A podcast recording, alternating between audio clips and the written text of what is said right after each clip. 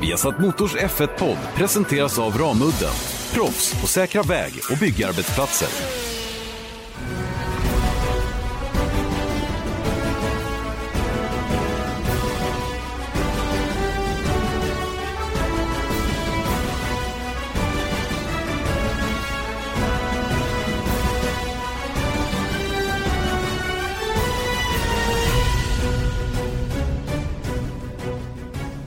Hörni, supervälkomna till Viasat Motors Formel 1-podd. Janne Blomqvist, Erik Stenborg. Ny racevecka. Det var nästan så att det inte hände något på en hel helg i formelbilsbranschen här. Det känns inte alls bra. Men nu är det ny racevecka igen och vi ska bland annat titta på det som har hänt i storyn mellan Sebastian Vettel och Lewis Hamilton i Kanada där Ferrari har bett om en så kallad review om hela händelsen då. Och eh, vi ska gå in på detaljerna kring det här eh, beslutet som Ferrari har tagit då att inte överklaga utan istället be om en ny bedömning av hela situationen. Hemmarace för Renault givetvis i Frankrike, betydande uppdatering på bilen, vad kommer det att innebära? Paul Ricard var ju ingen succé publikmässigt förra året, alltså publikmässigt att ta sig till och från. Eh, det var ju mycket folk där men det var ju kanske det som också var problemet. Eh, Frans Tost, eh, Toro Rossos teamchef, tycker att förarna är för vältränade för att tycka att det är jobbigt att köra en modern Formel 1-bil. Det ska vi också prata lite om och sen några ord om Le Mans 24 timmar som avgjordes i helgen. Hela sex Formel 1-förare, före detta Formel 1-förare på pallen i LMP1-klassen och sen ska vi också titta på det andra racet som körs kommande helg, nämligen Indycar från Road America. Där har ni innehållet i veckans podd, Erik Stenborg, som äh, är gräsänkling den här veckan. Det är, ju, det är alltid en utmaning när man har barn i din ålder. Så är det verkligen, faktiskt. Men det är väl ganska, det är karaktärsbyggande också. Precis vad jag tänkte säga. Det är sånt som stärker en som person. Man, mm. man lär sig vad som verkligen är jobbet och vad som är bara detaljer och egentligen inget, inget att lägga någon, någon kraft på. Så är det faktiskt. Och du, nu var det så att som du sa, det var ingen formelbilsracing att tala om, eh, eller att tala om, inte på våra kanaler i alla fall, i eh, föregående helg. Det var bara Le Mans. Ja, och det är ju ingen formelbilsracing kort och gott. Exakt. Men, men det kändes lite tomt, men det är ganska roligt ändå att man bara säger, jaha, nu, nu sänder vi bara Le Mans 25 timmar. Exakt, ett helt dygn av Le Mans 24 timmar. Vi var ju uppe i Skellefteå och sände från eh, Porsche Carrera Cup Scandinavia också. Så det var ju sannerligen inte tomt för den skull. MotoGP från Barcelona som blev kontroversiellt om jag förstod det hela rätt med, eh, med Jorge Lorenzo då, som spelade bowling uppe i kurva 10 eh, och lite sådana saker. Va? Så det är ju det som är så cool med, med vår kanal om vi får skryta lite om om placet vi jobbar på att vi kan hela tiden erbjuda högkvalitativ underhållning. Mm, verkligen. Ska vi, ska vi inte bränna av det där med Le Mans lite i början så, så, så, har vi gjort det. Så är vi av med det. Just Vad är det för intryck, du, du som satt och kommenterade stora delar i alla fall? Eh, jag tycker att Le Mans är alltid en, en höjdpunkt på säsongen. Eh, naturligtvis har det ju blivit lite urvattnat då med anledning av att vi bara har två hybrider längst fram och de är lite för bra jämfört med resten i stora LMP1-klassen. Ändå hade man gjort vad man kan för att utjämna. Va? Men det räcker ändå inte till och det blev tydligt på en gång. Eh, dessutom blev det ju inget spännande heller egentligen om, om ledningen i loppet då eftersom bil nummer sju då med eh, eh, med bland annat eh, Kamui Kobayashi då, eh, som, som eh, ja, ledde i stort sett hela tiden men som gick miste om segern då för att teamet hade satt på fel däcksensorer på fel hjul. Mm. Han fick ju, ehm, det var ju José Maria Lopez som körde på slutet där eh, och hade gott och väl två minuter på bil nummer åtta då, eh, det vill säga inom citat Alonso-bilen då. Och den ehm, sensorn gav ehm, varning för punktering och då gick man in och så bytte man bara det hjulet som, som den hade varnat för punktering på, nämligen höger fram. Problemet är att det var höger bak som hade punktering så han fick komma in en gång till och då hann ju bil nummer åtta passera bil nummer sju och, och sen har de ju en regel i Toyota-teamet då att eh, en så kallad rules of engagement-regel då att när man har passerat sista depåstoppet då är det ingen körning om position som gäller. Vilket, Nej. Eh, vilket ännu mer snuvar alla på underhållning för att eh, låt säga nu att bil nummer sju hade haft pace vilket de hade haft hela racet egentligen att utmana åttan där så hade det ju kunnat bli en bra fight ändå för det skilde sig ja, det skilde 17 sekunder eller någonting sånt och det var åtminstone en timme kvar att köra eller ja kanske inte riktigt men 45 minuter i alla fall kvar att köra av racet. Va? Så att, äh, det var lite, lite snöpligt. Eh, det är så... många som har eh, lyft den eh, tanken i alla fall. Att eh, det var ju bra om Alonso vann igen. Ja, Tror att det... Jag vet inte, det, nej, det, men det fanns inget sånt i det. Utan, utan det, titta hur alla såg ut. De såg ut som ösregn hela bunten. Alla sex förarna i Toyota-teamet var ju helt knäckta efter, eller ja, knäckta men den ena bilen var väldigt knäckt, nämligen den nummer sju då, som, som skaffades en halv minut tidigt i racet och sen ledde med över två minuter och kontrollerade mm. verkligen allting. Och så, så förlorar man på en sån grej. Men hur den är så, så, måste man ju ta sig alla 24 timmarna utan debacle för att vinna och det, det klarade ju inte den bilen. Men jag tror inte att det var någon, någon teamgrej utan det var ju snarare tvärtom att man diskuterade väldigt noga och mycket inom teamet huruvida man skulle byta position på dem igen. Mm. Just för att de hade åkt dit på en sån snöplig grej då, som, som, eh, som inte var förarrelaterad eller relaterad till något som hände på banan. Men det är ju ganska många gånger man åker dit på grejer som inte har med racingen att göra. Just för att mm. det är ett så långt lopp och tillförlitlighet och sånt är viktigt. Så segrare stod Fernando Alonso, Nakajima och Sebastian Buemi. Ja, tre stycken på... ex-Formula 1 drivers. Eh, Kazuki Nakashima ja, som, som vann då. Eh, och i den andra bilen då så, så var det som sagt då eh, José Maria Lopez. Det var ju eh, Kobayashi. Kobayashi och den tredje var ja. Pausmusik. Jag, jag kommer på det om en stund. Eh, på tredje plats var i alla fall Stoffel van Dorn och Vitali Petrov och någon till men eftersom det är en F1-podd så skiter vi i dem, eller hur? Exakt, det var Mike Conway som körde den tredje, eller var tredje ja, Han har, har testat lite Ja, ja, så han, han, det är bra att Han räknas fick, eh, ja. Han räknas Du, nu släpper ja. vi Le Mans tycker jag För att eh, ja. det är ju trots allt ingen eh, Le Mans-podd här utan en F1-podd eh, Ska vi gå in på det viktigaste ämnet då, det här med, med Ferrari Sebastian Vettel, Lewis Hamilton, situationen i Kanada, den behöver vi inte gå in på igen. Den har vi redan avhandlat tydligt och noggrant och vi har också berättat vad vi tycker om det. Eh, det, det som nu har hänt är att ehm, det, det pratades om att Ferrari skulle överklaga. Ja. Eh, man kan överklaga ena halvan av det så att säga. Man kan inte överklaga bestraffningen tror jag eller om det är tvärtom. Hur som helst så var det egentligen ingen idé för Ferrari att, ta, att göra någon överklagan. Det de istället har bett om det är att domarna ska göra en ny bedömning. Precis, det de har man... tagit Ja. ja. exakt. Eh, de har bett FIA om en så kallad review och då ska man alltså titta på hela caset igen eh, för att en så kallad in-race penalty kan inte ändras som du sa, åtminstone delvis. Så det var liksom dödfött, dödfött från början för Ferrari att eh, driva den igenom för det visste de att det skulle bli, eh, att det skulle bli av, eh, avslås helt enkelt. Eh, och i eh, FIAs då Sporting Code eh, så säger eh, så står det då att man ska komma fram eh, för att få en review så ska det ha kommit fram betydande nya bevis som inte var tillgängliga vid eh, händelsen eller direkt därefter då. Och detta tros då vara att de kommer presentera GPS-data, eh, Fettels egna utlåtande om händelsen och så vidare. Och det kommer de då ta till FIA eller det de tagit till FIA och berätta att det här har vi, är ni beredda att ge oss en review? Och det är det nu, i varje fall idag tisdag när vi spelar in det här som vi väntar på att se om FAA kommer godta det eller inte. Och gör de det då kommer de titta på hela caset igen. Mm. Och då gör man, gör man helt enkelt en ny bedömning av hela alltihopa då, men lägger till de här ny, den nya bevisningen då, som alltså krävs för att få till en review.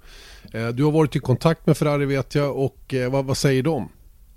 Eh, egentligen så var det bara precis innan de gick ut med det så, så hade jag kontakt med deras pressavdelning och då bekräftade de egentligen att de hade gjort så. Eh, och då påpekade jag vad som stod i, för jag kollade i reglementet, då står det 14.1.1 så står det liksom att just det där med bevisningen och då eh, säger den här kvinnan som jag hade kontakt med vänligt men bestämt så här eh, Yes, we are aware of the rules. Oh, fan. Eh, ja, exakt. Svarade du så då? Där, där, där, fick jag, där fick jag skämmas lite grann. Ja, det var ju faktiskt eh, lite Ja, men jag tänkte, jag vill ju ha svar på så här, eftersom att det är så, vad är det för typ av bevisning som ni har då? Eller Aha. anser att ni har? Och det ville de då inte eh, berätta i det här Nej. läget. Så, men det kommer ju bli eh, spännande i veckan och eh, kanske under helgen. Jag tror dock inte tidsmässigt att det kommer bli eh, speciellt tydligt under helgen. vad som, eh, liksom att de kommer med en ruling om de skulle det, låta det gå det, till en review. Det tror jag däremot. För att eh, det som tror de kommer att göra det är att de kommer väl att be domarna den här helgen att titta på det. Mm, det för, för de är ju redan samlade. Eh, för jag tror det är svårt att dra ihop de som satt i Kanada. Eh, på, lika enkelt. Och här har man ju nya, och det står det faktiskt i reglerna. Det ska vara de domarna som hade bedömningen första gången eller motsvarande. Eh, så att eh, jag skulle kunna tänka mig att de, att de tar itu med det, att det här blir liksom gjort i Frankrike. Eh, vad, vad, som sen händer det vet inte jag. Sen, sen kommer ju en annan intressant fråga i det här. Då. det har ju varit det blir ju så himla mycket, mm, det vart så himla negativt runt omkring det. Alla var så arga, nu ska jag aldrig kolla på Formel 1 igen. Och nu drog de förstörde hitten och ditten. Men till, till sanningen hör ju att, eller sanningen, men, men det, det blir ju bra publicitet för Formel 1 ändå. Det pratas mycket Formel 1. Eh, det blir liksom, en kontroverser har ju en del människor som sitter i ledningen för större sporter, de älskar ju kontroverser för att det blir precis surret som man behöver. Och här finns det ju möjlighet att skaffa ännu mer surr. Eh, mm. Om, låt säga nu att de, eh, att, de, att de vänder på steken och tar bort de där fem sekunderna. Eller de kommer fram till att Vettel gjorde inget, inget som de, han kunde bestraffas för. Ja, då är, ju, då är ju Vettel tillbaka i ledningen igen och vinner racet. I efterhand. Mm. Och det kommer mm. naturligtvis att röra upp känslorna igen. Och ännu mer ja, säkert. Absolut. Från annat håll. Ja, om man tittar på tidslinjen där, det du nämner, det finns ju den där gamla klyschan, all PR är bra PR och det tror jag kanske inte stämmer i det här fallet, tycker mm. jag. För jag tycker, nej men inte när det blir på det här sättet. Det som däremot skulle kunna vända på hela steken eftersom det känns som att majoriteten, jag ska inte försöka mig på liksom någon procentsats, men det, det känns som majoriteten är för att Vettel skulle få den här segern. Så kan man väl säga. Ja. Och skulle de då komma till review och de tittar på det igen och sen så hade de sagt så här, nej men vi, vi eh, tar tillbaks eh, bestraffningen. Så att varsågod Fettel, här får du din seger. Det tror jag skulle vara positivt. Mm. I, surr, i, i surrighet så att säga. Mm. Men jag tror att om de drar det här i långbänk och sen så blir det eh, liksom samma utgång i alla fall. Då tror jag att det blir bara så här, oh, F1 är så tråkiga, ja, de är så fast... trä, de är så himla eh, liksom, det, för att folk har redan bestämt sig jag hör vad du säger. vad de tycker. Jag hör vad du säger och eh, jag, jag håller med dig delvis. Jag tror för den breda massan som inte följer Formel 1 hela tiden så blir de påminda om Formel 1 om det så att säga blir en bred, bred rapportering kring det. Va? Den innersta hardcore-kärnan, de, de, de, kan ju, de har ju en helt annan ingång i det här och där kan de ju mm. mer liksom nördigt tycka av eller på om det så att säga. Va? Men, men jag tror ändå att, att kontroverser på något sätt ändå skapar eh, mer prat om produkten så att säga. Så att det, det är nog inte helt negativt i det avseendet. Va? Sen, sen, ju, sen, finns det ju massa andra problem med det här. Va, vad händer om de vänder på det här nu då? Mm. Eh, det öppnar ju massa möjligheter för andra då att börja med samma typ av, av eh, om det nu är avgörande grejer. Det här är ju inte speciellt avgörande för VM ens en gång. Nej. Det här är ju bara avgörande för Ferraris heder på något sätt. Ja, eh, och, och liksom lite det där F1s heder på något sätt också. Att de, att de, för jag tror att det är liksom i mitt huvud är det det det har blivit. Liksom, mm. Att det blivit en, en, negativ vibe igen då. Och det är ju det man kanske skulle vilja att man undvek till högre i högre utsträckning i Formel 1. Liksom, nu. Så att jag, jag vet inte, jag, jag tror bara att skulle de dra tillbaks det så tror jag att det hade varit, jag tror att fortfarande att den här majoriteten skulle vara nöjda med det och glada med det. Eh, men jag tror fortfarande att det finns ju de här eh, de kommer ju tycka så här, ah, men var, då skulle de aldrig ha gjort det här. Va, gud, det liksom, då, då blev vi ändå snuvade på, på den här eh, fighten som vi såg på banan. För det är väl ändå det som sådana som typ Martin Brundle uttrycker sig främst om att man vill ju se folk köra på banan och det är klart man vill. Mm. Och så är det ju. Och då kommer vi till nästa, nästa grej som, som jag tycker blev tokigt. Det är att man, ha, man eh, kände pressen att komma med ett, med ett beslut under racets gång utan att höra de inblandade, utan att kanske ha precis all tillgänglig data då, vilket man, man först får efter ett race när man tar upp representanter från båda teamen då som får tid på sig att samla på sig sitt, eh, argument för sitt case och så går de upp till domarna så har man en res, ett resonemang om det och tittar på alla fakta tillsammans och efter det så kommer de fram till ett utlåtande så att säga. Va? Så att det, det är kanske det de borde ha gjort trots allt. Va? Och då hade vi ju ändå, då hade vi åtminstone fått fighten på banan ända till målflagg och under en mm. period i alla fall haft Vettel som vinnare. Sen hade de kunnat ändra på det. Jag vet inte om det är så himla mycket bättre för sporten så att säga. Va? Men, men på något sätt hade det på kort sikt i alla fall varit eh, någonting som, som hade varit fullt möjligt att göra för deras del eh, med mindre badwill. Mm. Sen så tycker jag, som vi sa förra veckan, att de borde ha skitit i det helt, ja, ja. helt och fullt. Men, så då, då hade det inte varit något problem. Nej. Men nu gjorde de inte det. Så då, men eh, ja, vi kan väl gå vidare känns det som. Det, det, är väl bara, vi ska hålla ögonen på det här och eh, ni kan räkna med rapporter i kommande F1-sändningar. Självklart är det på det viset. Jaha, ska vi då glida in på det här med hemmarace för Renault? Renault då som äntligen kommer till Paul Ricard. Jag vet inte om det kanske är lite ångestfyllt för dem rent av. Vi har ingen aning men, men det har ju varit en lite tuff start på den här säsongen då som ändå var det året när man på allvar skulle ta upp jakten med de tre längst fram och det har ju verkligen inte funkat så här långt. Och Cyril Abiteboul är ju naturligtvis pressad då, inte bara från, från allmänheten ut, ut, utifrån så att säga, utan även uppifrån tror jag, där pengarna kommer från till teamet. Ja, han har ju uttalat sig i veckan där om en communication crisis, alltså en, en eh, kommunikationskris. För det var väl just den frågan att jag tror att Renault som stall kände sig ganska liksom, positiva inför säsongen att de skulle ta det här steget och sen så fann de sig liksom åtta i konstruktörs-VM plötsligt. Liksom. Och, och, det var inte alls, det, det, är inte så lätt att förklara. Det är just den där grejen med förväntningar och eh, verklighet sen då. Att, eh, då det, det, är klart att det blir jobbigt att förklara. Det är bättre att eh, inte ha några förväntningar på sig och sen så göra det man kan. Ja, men gör och, de inte samma fel igen nu då när vi kommer till Frankrike och, och säger då att nu, nu ska det hända.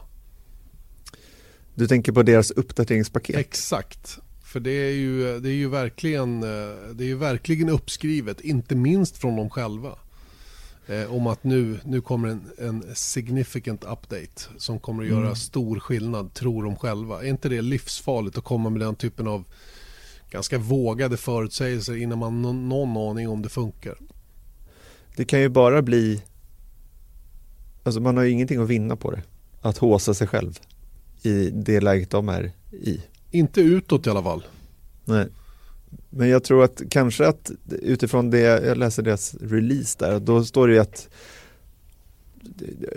det beror ju på hur man ser på vad de har sagt. De säger att det är ett significant up eh, som hopefully eh, upgrade package som förhoppningsvis då ska funka och det är ju där som är nyckelordet förhoppningsvis. Jag tror de tror ju inte ens själva att det ska eh, eller de kanske tror saker men jag tror inte att de vill att andra ska ha allt för höga förväntningar på sig. Beroende på vad, alltså utifrån vad de säger och hur man tolkar det. det, det jag menar, nu gick det väldigt bra i Kanada eh, och då hoppas man ju att de ska vara med i Frankrike också, speciellt i deras hemmarace. Men jag, jag vet inte om de själv håsar sig så som man själv håsar dem. Nej. När de säger sådana ord. Det vet Förstår du hur jag menar? Ja, jag, jag fattar. Fan vad jag krånglar in mig Exakt. i resonemang. Exakt det, det är mitt problem. Du måste ja. bli lite rak, mer rakt på sak.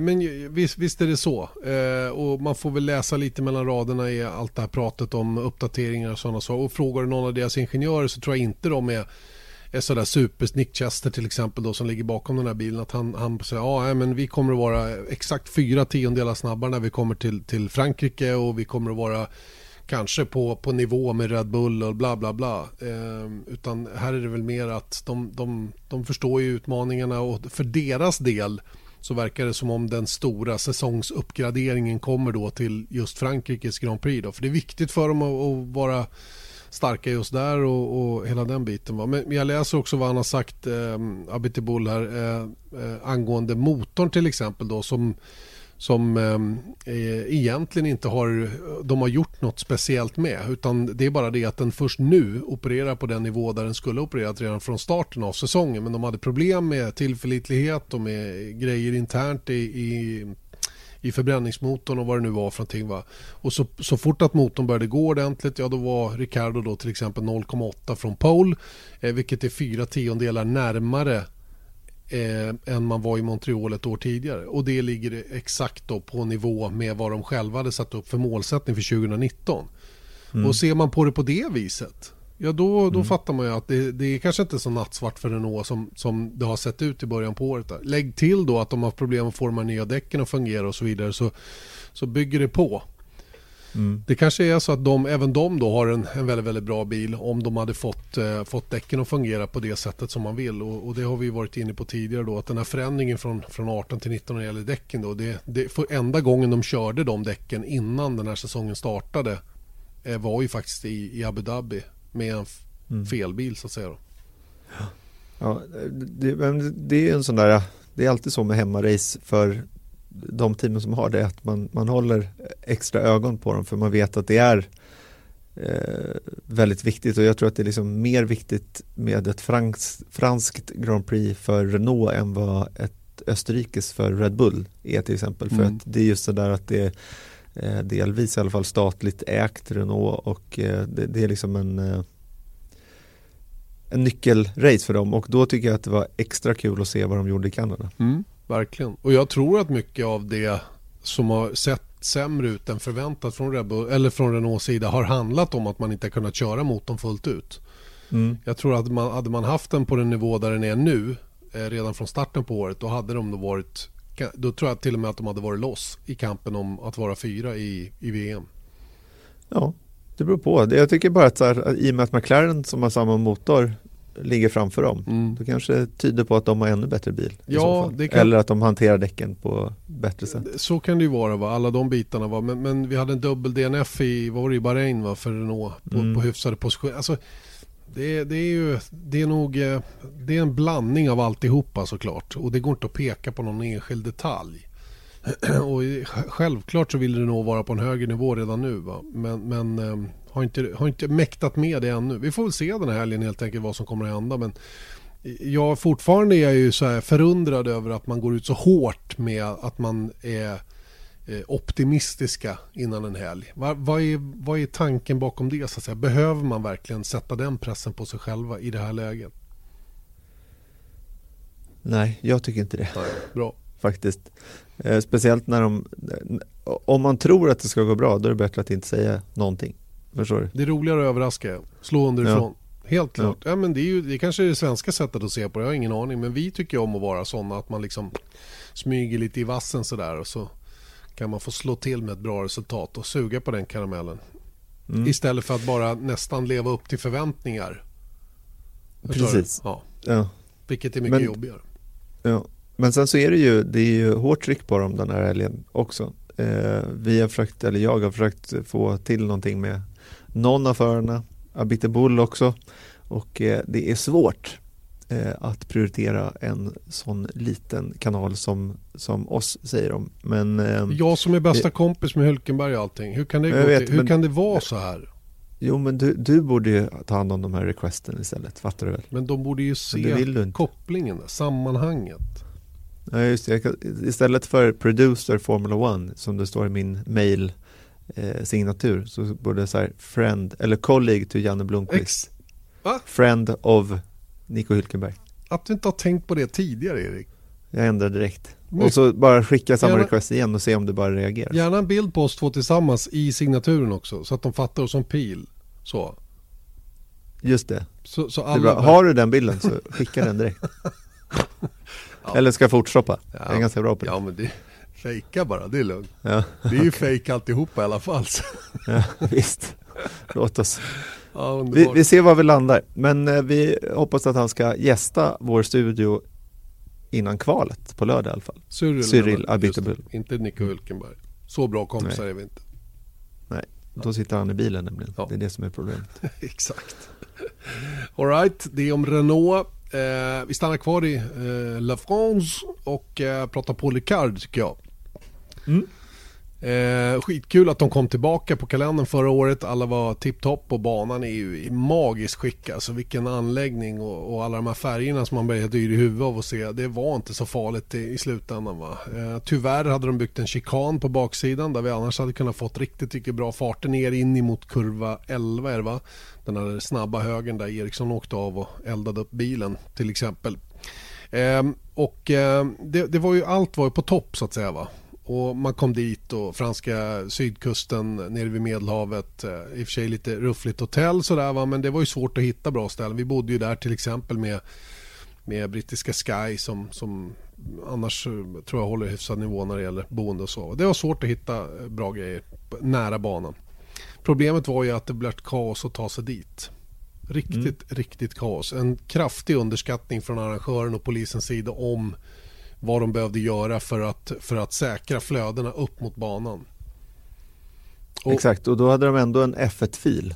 Ja, absolut. Som, som, var liksom till för media, team, förare och så vidare. Så vi hade ju egentligen de minsta problemen.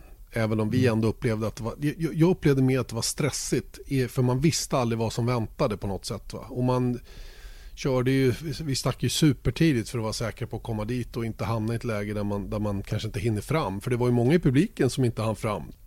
Mm. Av den här anledningen. Och ett av problemen tror jag är att runt banan finns en ringled. Och det, det fyller ju på norrifrån eh, om man kommer den vägen. Eh, via eh, Sign heter det tror jag. Eh, Signvägen in och så kommer man ner i den här rundbanan, runt banan så ska man då in till sina respektive parkeringar eller in då till själva banentrén. Eh, själva banentrén ska inte så många till med sin bil. Eh, och därför så, jag, jag, förstod aldrig riktigt det. Man borde haft öppningar från, från båda hållen så att säga. Så att man inte behövde, alla hade behövt åka till ett och samma ställe. Det blev ju en väldigt, väldigt kork eh, mm. i flaskhalsen där. Eh, campingen som är precis uppe vid banan där. Den, den ligger ju alldeles intill den här F1 Lane. Eh, sista mm. biten från mediakriterieringen och in. Också väldigt stökigt med alla de här bilarna som skulle in då tidigt på helgen. Men eh, jag hoppas att de har löst det. Dessvärre när man ser kommunikationen som kommer från Formel 1 nu är ju inte eh, så att det ser inte ut som att man har gjort några dramatiska förändringar. Mer, mer att man har varit att man är tydligare med vad vi som jobbar ska ta vägen men det är mm. ju alla andra som behöver hjälp. Egentligen. Exakt, och, och, och, jag tror att den kommunikationen från Formel 1 handlar ju också mycket om att vara lite på så att var i tid nu, lite. Ex Förstår du? Exakt. Det är inte liksom egentligen en lösning som presenteras utan det är mer så här att så här löser ni problemet som kommer uppstå. Ja. Men jag vet inte riktigt, jag tror ändå att de fick så massiv kritik. Det var ju liksom, det handlade ju mer om trafik än om eh, racing på banan förra året. För det var ju liksom och, och, det är ju så, liksom F1-journalister som blir tjuriga för att de sitter i en bilkö i sex timmar. Det är klart att och då, då, då skrivs det om det. Och då, då blev ju liksom hela alltet runt Frankrikes, Frankrikes äh, återkomst till F1-kalendern blev ju ett en trafikproblem för att folk var tjuriga. Så det, jag tror samtidigt att de är väldigt äh, medvetna om problemet. Sen så var ju de, det bemöttes ju liksom lite från, var det inte borgmästaren eller polisen? Mm. Cool fact a crocodile can't stick out its tongue. Also, you can get health insurance for a month or just under a year in some states. United Healthcare short term insurance plans, underwritten by Golden Rule Insurance Company, offer flexible, budget friendly coverage for you. Learn more at uh1.com.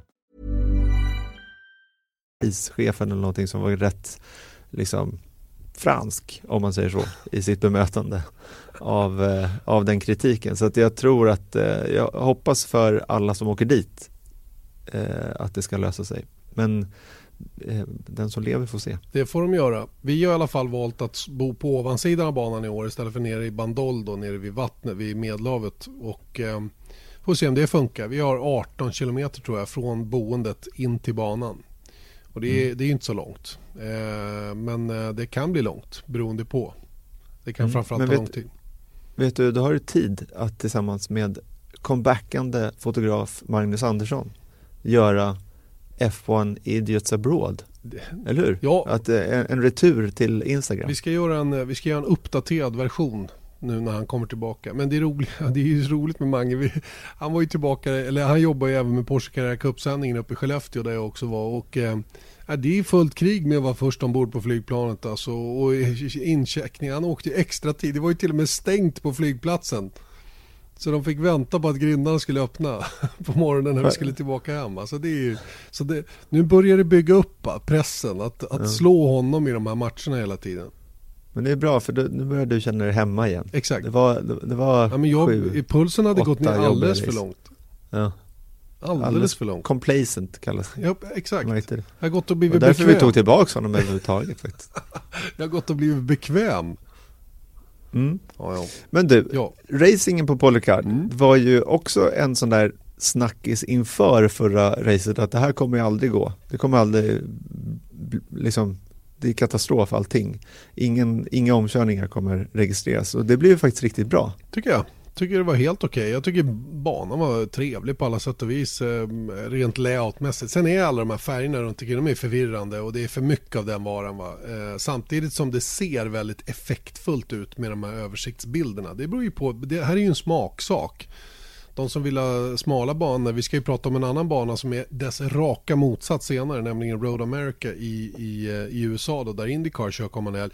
Men, men alltså oberoende på vad man tycker om då, så, men det är en cool uppdaterad anläggning, fi, toppmodern eh, och bjöd faktiskt på, på bra racing. Och den här chikanen på baksidan som de nog hade kunnat hoppat över ändå eh, gjorde mm. inte allt för mycket. Det vart ju några tuffa inbromsningar in i den istället. Eh, för den är superviktig eh, eftersom man måste ha fart med sig ut på andra halvan av eh, raksträckan då eh, upp till nästa. Och den kurvan är ju väldigt, väldigt snabb.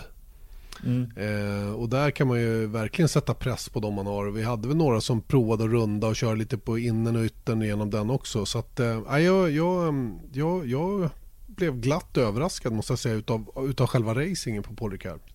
Mm.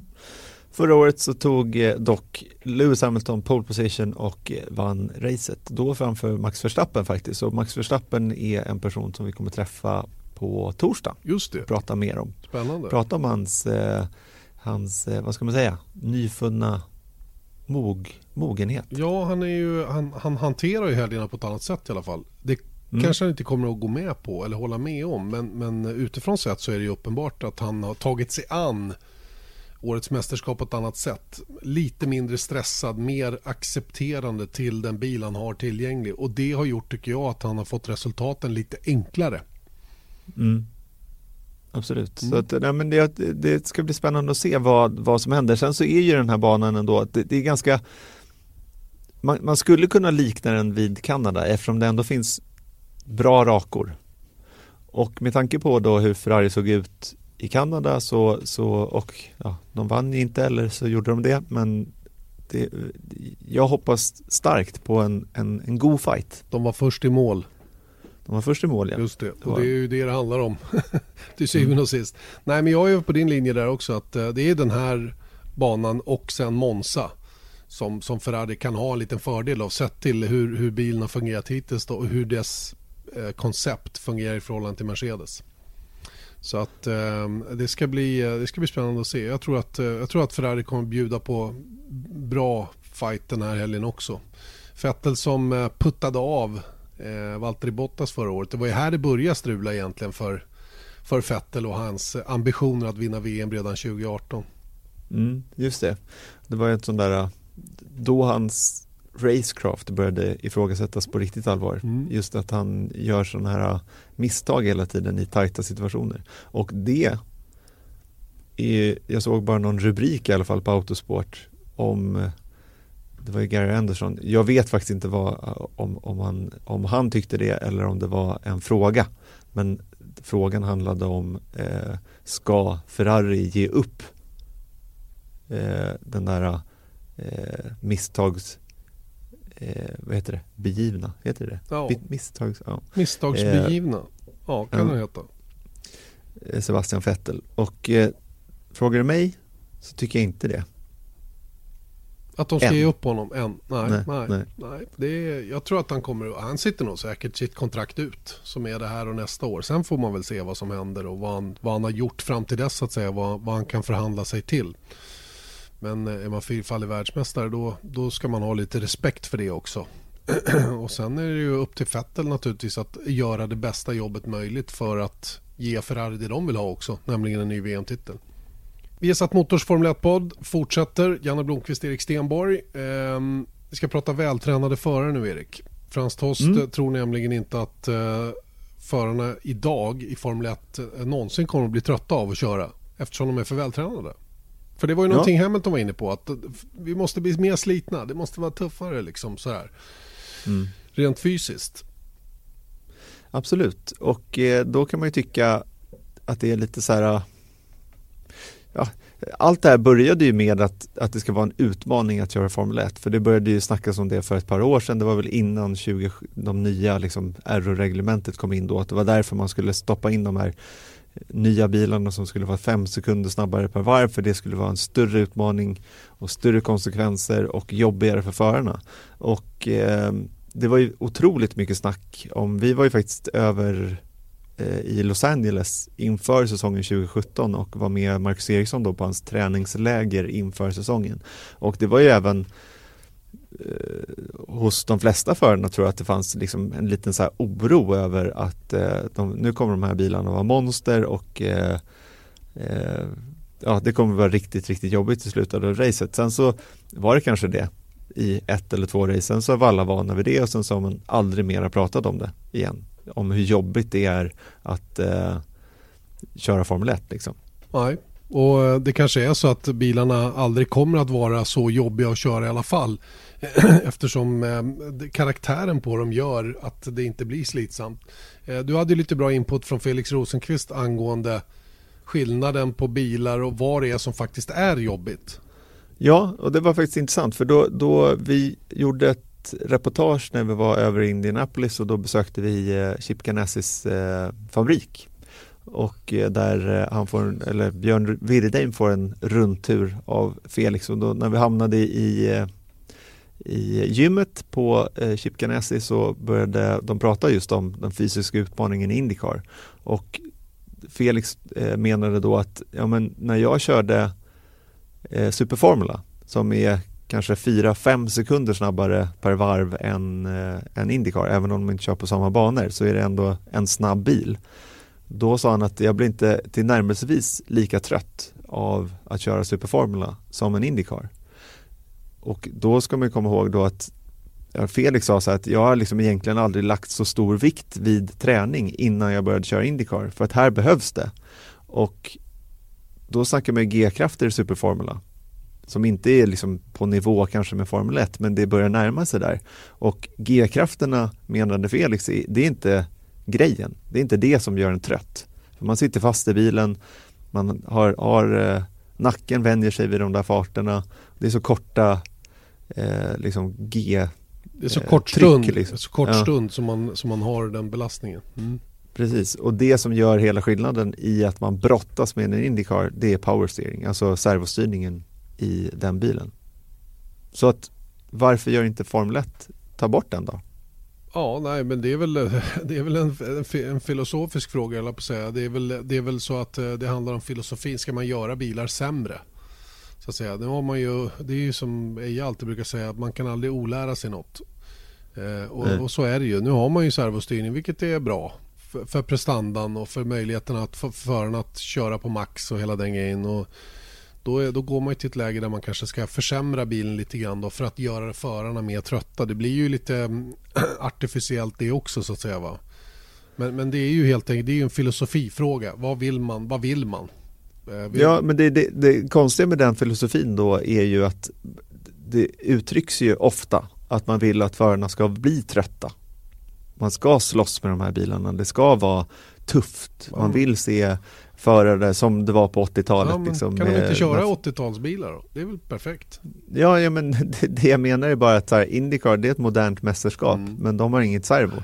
Så att jag menar om man nu vill att de ska vara trötta, låt dem gå jättefort, så som, lika fort som de gör nu. Och om man pratar regler till 2021 så ska man ta bort, eh, verkar det som då att man tar bort mycket eh, vingfart. Eh, Just det, mycket det aerodynamik från vingarna utan mer ground effect då. Mm. Precis, eh, för att man då ska kunna när- komma närmare och allting sånt där. Då är det väl ett yppligt läge att ta bort servostyrningen också för att se till att förarna blir trötta och eh, utmattade och kanske är mer benägna att göra misstag under den tiden. Ja. För servostyrningen, det är, ingen sån där, det är ingenting som syns heller. Nej, och vi kan ju, vi kan, det finns ju många paralleller vi kan dra här med andra sporter. Du kan ju, eh, du kan ju åka, du kan åka störtlopp eh, i Åre. Eh, Du kan åka störtlopp i Hanenkam. Det är två helt Mm. olika störtlopp verkligen. Och det ena är väldigt, väldigt mycket mer fysiskt än det andra. Eh, Du Mm. kan ju göra en, en, en längdåkningsbana som, som är väldigt enkel. Där får du ju små skillnader, den är inte så utslagsgivande och så vidare. va. Bygger du en tuff skidbana, ja då får du mer då får Mm. du mer fokus på den som är riktigt, riktigt stark på den typen av grejer så att säga. Och Det är klart att det kanske är en dimension som saknas just nu i Formel 1, den fysiska delen Mm. för att göra det komplett så att säga. Och då är väl det enklaste sättet eh, Eh, om vi ska koka ner det då, att ta bort servostyrning helt enkelt. Att få förarna att börja brottas med bilen igen på, på samma sätt som i Indycar, som i Formel 2 eh, och säkert i många andra klasser. För det är ju det, det, det, omvittnat så att den största skillnaden i alla, all typ av det, det har jag hört från Björn och från, från Rickard och, och de som jag jobbar med också, att när man har servostyrning så är det stor skillnad. Mm. Stor skillnad mot att köra utan servostyrning och det kan ni tänka er själva. Det är bara att sätta er i en, va- en vanlig gammal bil som inte har servostyrning, vilken skillnad det är att köra den och hur man får köra på ett annat sätt. Eh, Mm. trots att man inte ens kör fort. Mm. Så Ja, men att- och det, det, det, det är också en, en relevant poäng som du säger att Mm. de har inte servo i, i alla racingklasser heller. Så varför måste man ha det i F1 då? Nej, nej, man måste ingenting. Och jag, menar, jag, jag, jag provocerade dig lite tidigare, det var därför Mm. jag tog upp det. Utan jag är väl inne på samma. Det, det kanske är just den dimensionen av det som vi saknar nu då. Om det nu ska gå fort som det gör och vara höga kurvhastigheter, men låt förarna få brottas med bilarna då. Mm. Lite mera. Så att det kanske är så att de är i slutet av ett race helt enkelt måste köra långsammare för att de inte orkar. Vilket Ja. kan bli utslagsgivande i slutändan. Även om man sitter i kanske den bästa bilen som normalt skulle kunna gå mycket, mycket fortare i just det partiet. Att föraren blir mer avgörande. Eh, Sen inte, tror jag inte sporten som sådan är ute efter att det ska vara några killar som ligger på, på liksom, behöver vara muskel Nej. vid under för att klara av det. Utan det är mer att det gäller att hitta den nivån där man känner sig bekväm även med, med den, den utmaningen så att säga.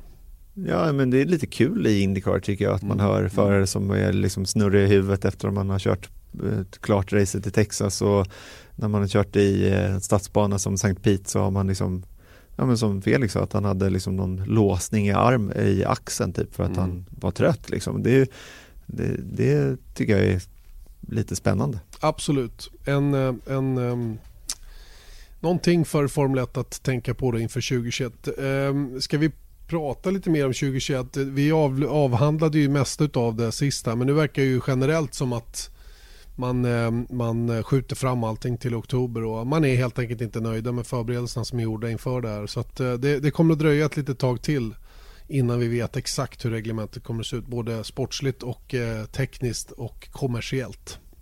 Mm. Vi ska titta närmare på det under helgen också. Just det. är faktiskt en intressant take på det, Ja. måste jag säga. Dels så ska vi bara säga det vi vet om eh, reglementet i det här läget, eh, vilket är liksom inte så himla mycket konkret, men det finns delar av det som, som är hyfsat konkreta. Och sen ska vi prata med, apropå Felix och Chip Ganassi, så ska vi, eh, har vi en intervju med eh, eh, Chip Ganassis Indycar Team Manager Mike Hull som eh, ska se sin syn på eh, Indycar kontra F1 sett till organisationsmässigt och budgetmässigt. Mm. Vilket blir en ganska intressant grej. Och huruvida ett team som Chip Ganassi som man skulle kunna ge, likställa med Haas eh, vad hindrar dem från att ta steget in i Formel 1? Det kan ni få svar på Mm. på söndag tror jag. Ja, vad kul. Det ser jag verkligen Mm. fram emot. Det, det är ju jätte, jätteintressant verkligen. Eh, och någonting som jag tror många funderar över eh, Mm. runt omkring det här. Eh, ja, det om detta. Ska vi, ska vi snacka lite Indycar i, i slutet av den här podden, sista kvarten. Mm. Siriuskvarten som vi säger i Uppsala. Nu måste du hålla en kvart också. Ja, jag har kom- inte förberett det här Nej, så det- måste du det löser sig. klara själv. Det löser Mm. sig. Eh, jo, Indycar rullar ju vidare då med eh, nästa deltävling. Eh, Road America är det som gäller. Elkhart Lake då som det heter. Wisconsin där banan ligger. Och det här, det blev lite en aha-upplevelse när jag började läsa upp lite på vad, vad, vad, vad, som gäller runt omkring den här banan. Dels är den ju fyra miles lång, den är alltså 6,5 kilometer. Oh, ja. Exakt. Där blev jag, för, där blev jag förvånad det, det, redan från början. Ja, jag också. För att man har ju fått uppfattningen att de road courses som de kör då i USA är korta, relativt korta i alla fall. 3, 3,5, 4 kilometer. Men den här är alltså 6,5. Den är, den är längre än Monza, den är längre än Silverstone, den är bara 500 meter kortare än Spa.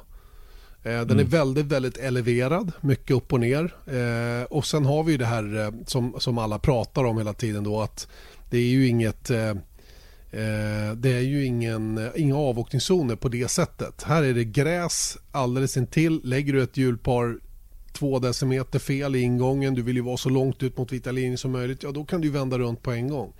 Självklart finns det ju curbs men du bromsar ju mycket, mycket tidigare och måste placera bilen tidigare. Va? Så det, det, här är en, en utmaning på många sätt i det avseendet. Och, och mm. Man kör dessutom längre än ett Grand Prix. Eh, jag tror man kör 50 50, var det 55 varv eh, för att få för, ja, för, för distansen då så att säga. Då är vi uppe i 357 kilometer. Så man åker alltså fem mil längre då än om man skulle köra ett Grand Prix, ett Formel 1 Grand Prix då på samma bana. Ehm, och ehm, eh, mycket, mycket trevlig anläggning på alla sätt och vis. 150 000 åskådare finns det kapacitet för. Ehm, jag vet inte riktigt om de kommer att få in så många. Det känns inte som om Indycar drar, de typ, drar den typen av åskådarmassor. Inte än i alla fall. Ja, 450 000 på en bana. En bana ja, men den är ju väldigt, väldigt particular. Va? Men, men i övrigt, eh, om vi ser till typ eh, Kota där det var 40-50 000 på söndagen. Mm. Och det är mm. ju verkligen ett två dagars event där också. Eh, titta lite mm. på biljettpriserna eh, som eh, okej okay ändå måste jag säga. Det, det var inte katastrofdyrt men 1500 eh, spänn för tre dagar. Mm. Du kan köpa en, en, en VIP, ett VIP en VIP-biljett för 400 dollar. Då kommer det naturligtvis att bli lite mer omhändertagen. Eh, annars är väl dags, dagspriserna ligger någonstans på mellan 50 och 80 dollar. Eh, så det är hyfsade priser i alla fall måste man väl ändå säga för, för att åka på ett sånt här. Så det här är verkligen ett av dem jag skulle vilja se. Eh, eh Road America. Jag tycker det är ett klassiskt ställe. Ja, alltså jag tycker bara namnet Road America och Elkhart Lake. Det är sånt där man har haft i det har, det har funnits där under väldigt lång tid. Visst. Om man säger så. Visst är det så. Visst är det så. Och, um, uh, det ska bli spännande att se hur våra svenskar klarar av um, att köra just på den här banan. Då. Uh, Felix Rosenqvist och Marcus Eriksson. Eh, Marcus som har haft en ganska bra period där på slutet eh, vill ju naturligtvis bygga vidare på det. Jag vet att han var och spenderade lite tid i Los Angeles helgen som var. Hängde lite grann med en NHL-polare han har där, Hampus Lindholm. Eh, och eh, Rosenqvist åkte på semester tror jag. Var han inte ja. i Västindien och myste lite? Det tror jag att han var faktiskt. Det hade man inte bytt alls kring. Det hade nej. man nej. Skulle kunna tänka mig Los Angeles också. Faktiskt. Ja, då, båda funkar. Båda funkar absolut. Eh, jag sitter och kollar lite grann. Kommer du ihåg Cristiano Damatta? Ja, han körde, han körde på, på, en hjort där. Eller hur? Visst var det på den här banan han gjorde det va? Och skadade sig mm. väldigt, väldigt illa. Eh, så att, eh, man får väl hoppas att de har rensat undan just sådana grejer. Då. Eh, för att mm. komma tillbaka till ämnet, svenskarna och deras chanser då. Eh, som sagt, Marcus har ju haft eh, både, både stadsbanan i Detroit och eh, i Texas. har ju sett bra ut. Felix, ja, han hade ju lite småflyt då i, i Texas med fortkörning i depån och hamnade efter hamnade ett varv efter också väldigt tidigt i racet och kunde sen inte komma tillbaka på ledarvarvet. Så att han hade det lite tufft i det avseendet. Då. Behöver kanske också ett, eh, kanske inte ska jaga så hårt på ett resultat. Var nöjd med någonting mittemellan. Ja, jag vet inte riktigt vad man ska säga. Alltså, jag, jag tycker sånt där är så sjukt svårt att, att avgöra. Men det är just den där grejen tror jag att jag tror att det är rätt stressande att ha en Scott Dixon bredvid sig. Liksom, när man behöver man ser vad det, vad det går att göra. Och då är det svårt att nöja sig med, och han har ju kapaciteten också till, till att göra det men det är just den där Men fortfarande nyckeln till att klara av det är ju att, att ha lite med expectation management. Att liksom i, även internt hos sig själv. Jag, jag fattar ju självklart att en, en förare av, av Rosenqvist kaliber går för topp tre placeringar och segrar varje gång han åker ut. Det, det går ju liksom inte att tänka på något annat sätt. Eh, men, men, samtidigt så, så det går inte att stressa ihjäl sig heller över att, över att Scott Dixon då eh, levererar på en sån hög nivå hela tiden. Det vore ju konstigt om han inte gjorde det å andra sidan. Han har kört 17 år i det här mästerskapet och samma team mm. hela tiden. Han är, han är som gjuten i organisationen där. Mm. Eh, och Felix är trots allt ny eh, och har fått mycket support från teamet och, och hela den biten. Han har Dario Franchitti som förarcoach och Scott Dixon är generös med allt han kan bjuda på i form av erfarenhet tillbaka. Va? Och det, man, man får liksom kanske ta det i steg lite grann. Den här starten i första helgen i, i Florida är ju väldigt, väldigt god att ha med sig. Men den kanske mm. också satte lite väl mycket tryck på på en ung förare som Felix är då. Eller förhållandevis ung, han är inte någon junior på något sätt. Va? Men, men eh, ja, du fattar vad jag menar. Ja, och det, men det var faktiskt också apropå den där Mike Hull som jag nämnde tidigare som vi kommer köra ett reportage om. Vi pratade med honom också om, om hur han såg på Felix och att han pratade generellt sett med rookies och han, de, de menar ju liksom att eh, de har haft ögonen på Felix under väldigt lång tid. De vet att han har kapaciteten men det här är det svåraste som eh, från teamets sida är att liksom lägga band på de där förväntningarna för att det är andra året som man måste liksom ge dem tid så att alla har eh, så att föraren i fråga då har kört på alla banor, kommit in i mästerskapet, kommit in i teamet och sen så är det andra året, det är då de ska börja eh, leverera. Så att jag tror att det, det, finns någonting, apropå det du sa tidigare, så finns det nog någonting i det där. Att eh, eh kanske liksom backa tillbaka sina egna förväntningar på en racehelg och inte gå för segern från början. Nej, och sen mot bakgrund av vad Michael säger då så kan jag tycka det är lite förvånande att det har varit så aggressivt från teamets sida runt omkring Felix också. Man har ju skaffat, det, det skapades ju tidigt en hype mm. som kanske kan vara svår att leva upp till och det hade varit bättre att internt kunna haft den uppfattningen att gud, du är superbra och det går jättebra det här och så liksom utåt sett se till att han får lite mer lugn och ro och, och um, hela den grejen.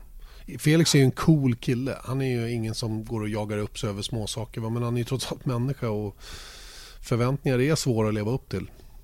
Ja, det är klart att det är så. Mm. Nej, men jag, jag, hoppas på, det vore så kul om båda två kunde liksom vara med där uppe. Mm. Det har de inte riktigt varit samma helg utan det har varit liksom äh, Detroit andra racet var de ju med båda två där var de ju båda topp 10 och, och, det var ju oflyt verkligen för, för Felix att toucha muren där i slutet och, och sen åka av. Mm. Ganska dyrbart misstag då i det läget han befann sig och det är lite det där jag menar det kanske är bättre istället för nu vet ju inte jag alls hur den där touchen med muren gick till om man är överkörd eller någonting det kan jag inte ens uttala mig om men det är där man kanske behöver ha lite lite mer marginal. Mm så kan man säga. Mm. Vi kör kval klockan 22.00 eh, på lördag till då eh, Rev Group Grand Prix som det heter på Just Road America och sen så 18.10 sätter vi igång sändningen inför racet. Just det och jag tror att det där kan bli, det kan bli en riktig höjdare faktiskt. Jag hoppas att vädret är stabilt. Förra året var det soligt och fint, perfekt. Eh, Joseph Newgarden vann Eh, och det där är också tycker jag spännande med det här, eh, det här racet om man tittar på vilka som faktiskt har vunnit här. Eh, det är inte några rookies direkt som vinner. Eh, Joseph Newgarden vann 2018, Scott Dixon 17, Will Power 2016 och Sebastian Bourdais eh, vann då sista gången man körde innan det blev ett uppehåll. För man kom tillbaka till den här banan 16 mm. efter ett längre uppehåll. Då. Eh, och, och, namnen där innan är ju kanske inte lika kända. Då. Cristiano D'Amatta vann till exempel då, som vi nämnde 2002. Han var ju väldigt dominant. Men det är rätt coola namnen då som står på den där listan. Bruno Junqueira eh, två gånger, A.J. Allmendinger, Alex Tagliani, Paul Tracy, Christian Fittipaldi, Michael Andretti, Alex Zanardi, mm. Jacques Villeneuve två gånger, Paul Tracy. Emerson Fittipaldi, Michael Andretti två gånger, Danny Sullivan som numera är domare i Formel 1. Emerson Fittipaldi nämnde vi, Mario Andretti och så vidare. Så att det, hamnar man på den där tavlan då, mm. då, är man, eh, då, är man, eh, eh, då är man med i matchen. Det skulle nog kännas bra. Och jag tror inte att när Felix körde Indy Lights där 2016 så tror jag att det här var ett av de racen som han inte körde. Aha, han okay. på med annat Just tror jag. Så jag tror att det är en ny bana för båda svenskarna faktiskt. Ja, det blir till att försöka gnugga lite simulator då i veckan antar jag. Mm. innan, man, innan man tar sig iväg dit då för att eh, eh, köra just här på Elkhart Lake då, eller Road America som banan då heter. Eh, vad sa du, kval på lördag 22.00. När går racet då? 18.10 drar vi igång sändningen och då är det Anders Kron som leder den såklart och det som vi jobbar på faktiskt är lite roligt. Då har vi en, en svensk koppling som gäst, nämligen en kille som heter Oliver Askew, han som leder Indy Lights nu som har en mamma som är svensk men dock uppvuxen, uppvuxen i Florida. Så att, eh, men det var faktiskt när vi gick runt på gatan, jag, Björn och, och Mange när vi var på Indy 500 så kom det någon kille på en sån här elskoter. De har dem där också. Alltså. Och bara så här, are you speaking Swedish? Så jag bara yes, jag bara, oh, hi my name is Oliver Askew. Så att han, han eh, kände igen svenska bara när han åkte förbi oss på gatan. Cool. Och då bestämde vi att försöka sätta ihop det här till eh, Road America och sen så har vi då Rasmus Lind som kör i ett steg under Indy Lights då som har kört riktigt bra i år som vi försöker lösa en intervju med. Just det, US 2000. Han var faktiskt på plats uppe i Skellefteå Rasmus så vi hann lite hastigt i alla fall säga hej till varandra. Men Rasmus har gjort det bra så här långt och han går ju alltså där eh, Road to Indy-spåret då som, som är stegen som man har där borta då som förhoppningsvis ska utmynna i en plats allra högst upp och eh, det vore himla himla kul om man eh, om man kunde lösa det tycker jag. Eh, och vi kunde få upp ytterligare en då. Nästa steg för hans del är att ta sig till Indy Lights. Då. Men det är ju som alltid en ekonomisk fråga och det är ett hårt arbete om man ska, om man ska få ihop det hela vägen. Yes sir. All right. Ja, Frågor? jag känner mig väl ganska klar där va eller? Ja, jag med. Det var inte riktigt en kvart men nästan. Mm. Så Ja, du var- får, det får var- jobba, jobba på det till nästa vecka. Absolut. Och eh, som sagt tider för Formel 1 då i Frankrike eh, hittar ni på våra sociala medier. Ligger ute nu på Instagram. Missa inte F1-poddens Instagramkonto heller. Har vi nått Just det. 1500 än? Nej, det har vi inte gjort. Va? För dåligt. Ja, ja, men det ser vi till att ordna nu. Nu. Eh, Eriks och mitt eh, Instagramkonto går också bra att följa naturligtvis för alla tider och inte minst Viasat Motors. Eh, det finns många olika alternativ för detta. Eh, all right, då säger vi tack och hej för den här veckan så hörs vi eh, tisdag nästa vecka igen. Yes sir. Ha det bra. Adjöss. Hej hej. Viasat Motors F1-podd presenteras av Ramudden. Proffs på säkra väg och byggarbetsplatser.